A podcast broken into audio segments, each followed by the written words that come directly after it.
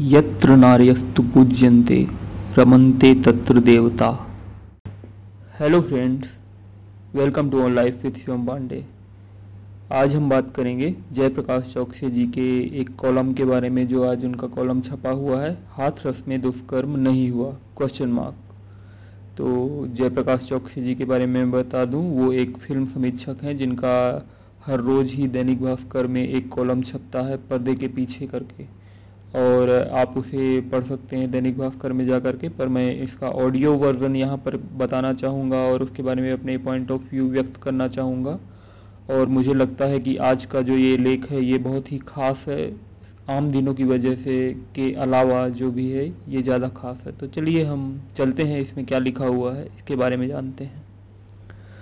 रानी मुखर्जी अभिनीत और राजकुमार गुप्ता निर्देशित film no one killed Jessica का नाम ही सब कुछ उजागर कर देता है। No one killed Jessica Delhi के पाँच सितारा बार में अमीर ज़्यादा एक ड्रिंक माँगता है। बार गर्ल जेसिका लाल कहती है कि रात 11 बजे के बाद शराब नहीं दी जाती। वह अपना सामान जमाने के लिए रुकी है। अमीर ज़्यादा उसे गोली मार देता है। जाँच पड़ताल को साधन संपन्न व्यक्ति प्रभावित करता है। न्याय के प्रति समर्पित रानी मुखर्जी अपनी याचिका प्रकरण को पुनः कोर्ट में लगाने में सफल होती है। उसे डराया, धमकाया जाता है। यहाँ तक कि जेसिका की सगी बहन भी उससे प्रार्थना करती है कि वह न्याय के लिए संघर्ष न करे। अदालत में वकील साहिबा अपने आखिरी वक्तव्य में कहती हैं कि संभवतः किसी ने जेसिका लाल की हत्या नहीं की।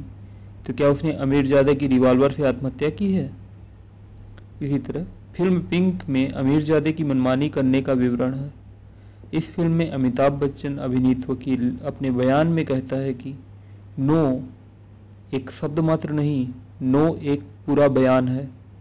यहाँ तक कि शादीशुदा पत्नी के इनकार का भी आदर किया जाना चाहिए।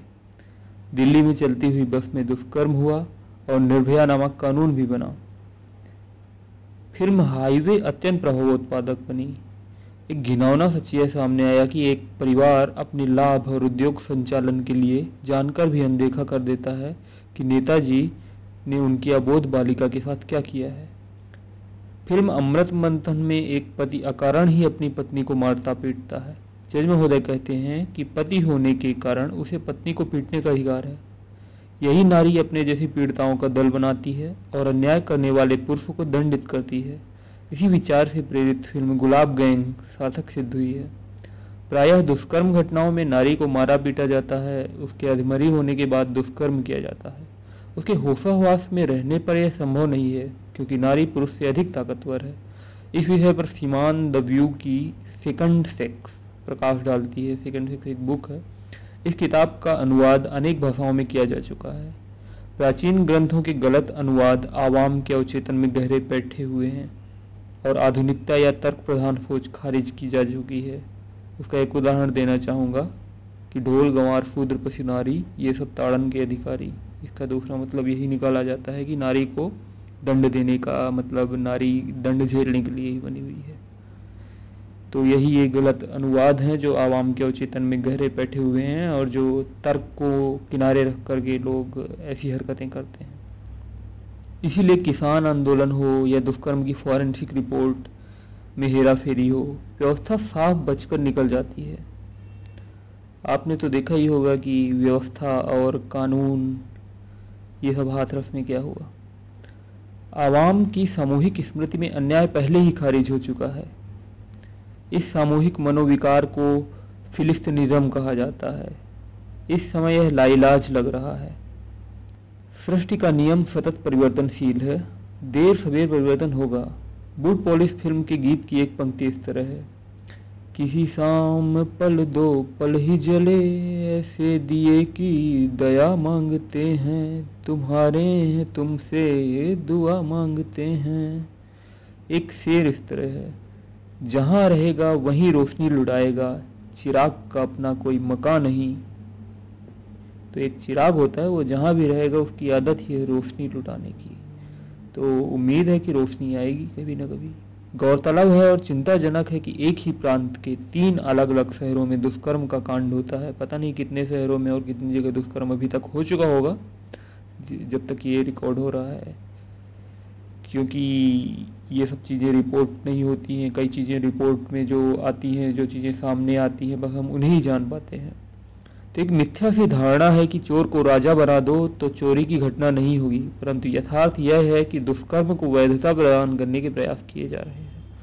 जंगल में जिसकी लाठी होती है, भैंस उसी की मानी जाती है। जाने कैसे गीत बना, मेरी भैंस को डंडा क्यों मारा?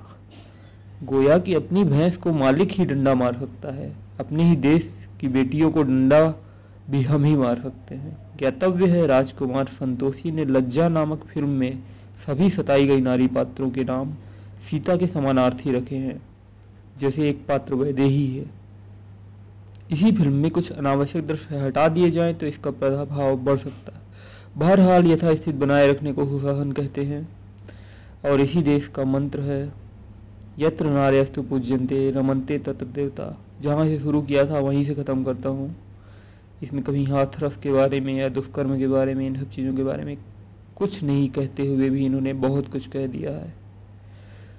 अब आप भी समझ गए होंगे, आप न्यूज़ चैनल देखते हो, ना देखते हो, सोशल मीडिया से जुड़े हुए हों, ना जुड़े हुए हों, सब कुछ तो फेक नहीं होता, सब कुछ झूठ नहीं हो सकता। आप नहीं बोलोगे, कोई नहीं बोलेगा। किसी न किसी को तो आगे आना पड़ेगा। लोग किसी न किसी तरीके से तो अपनी बातें बोल ही रहे हैं, रख ही रहे हैं। शायद कभी बदलाव हो, शायद कभी कोई चिराग जले और जहाँ रोशनी हो।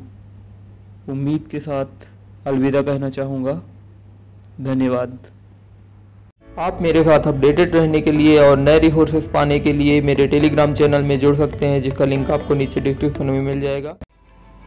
You can also follow me on various social media platforms like Facebook Instagram Twitter and also on YouTube you can find the links in the description below thanks again for listening me see you soon happy listening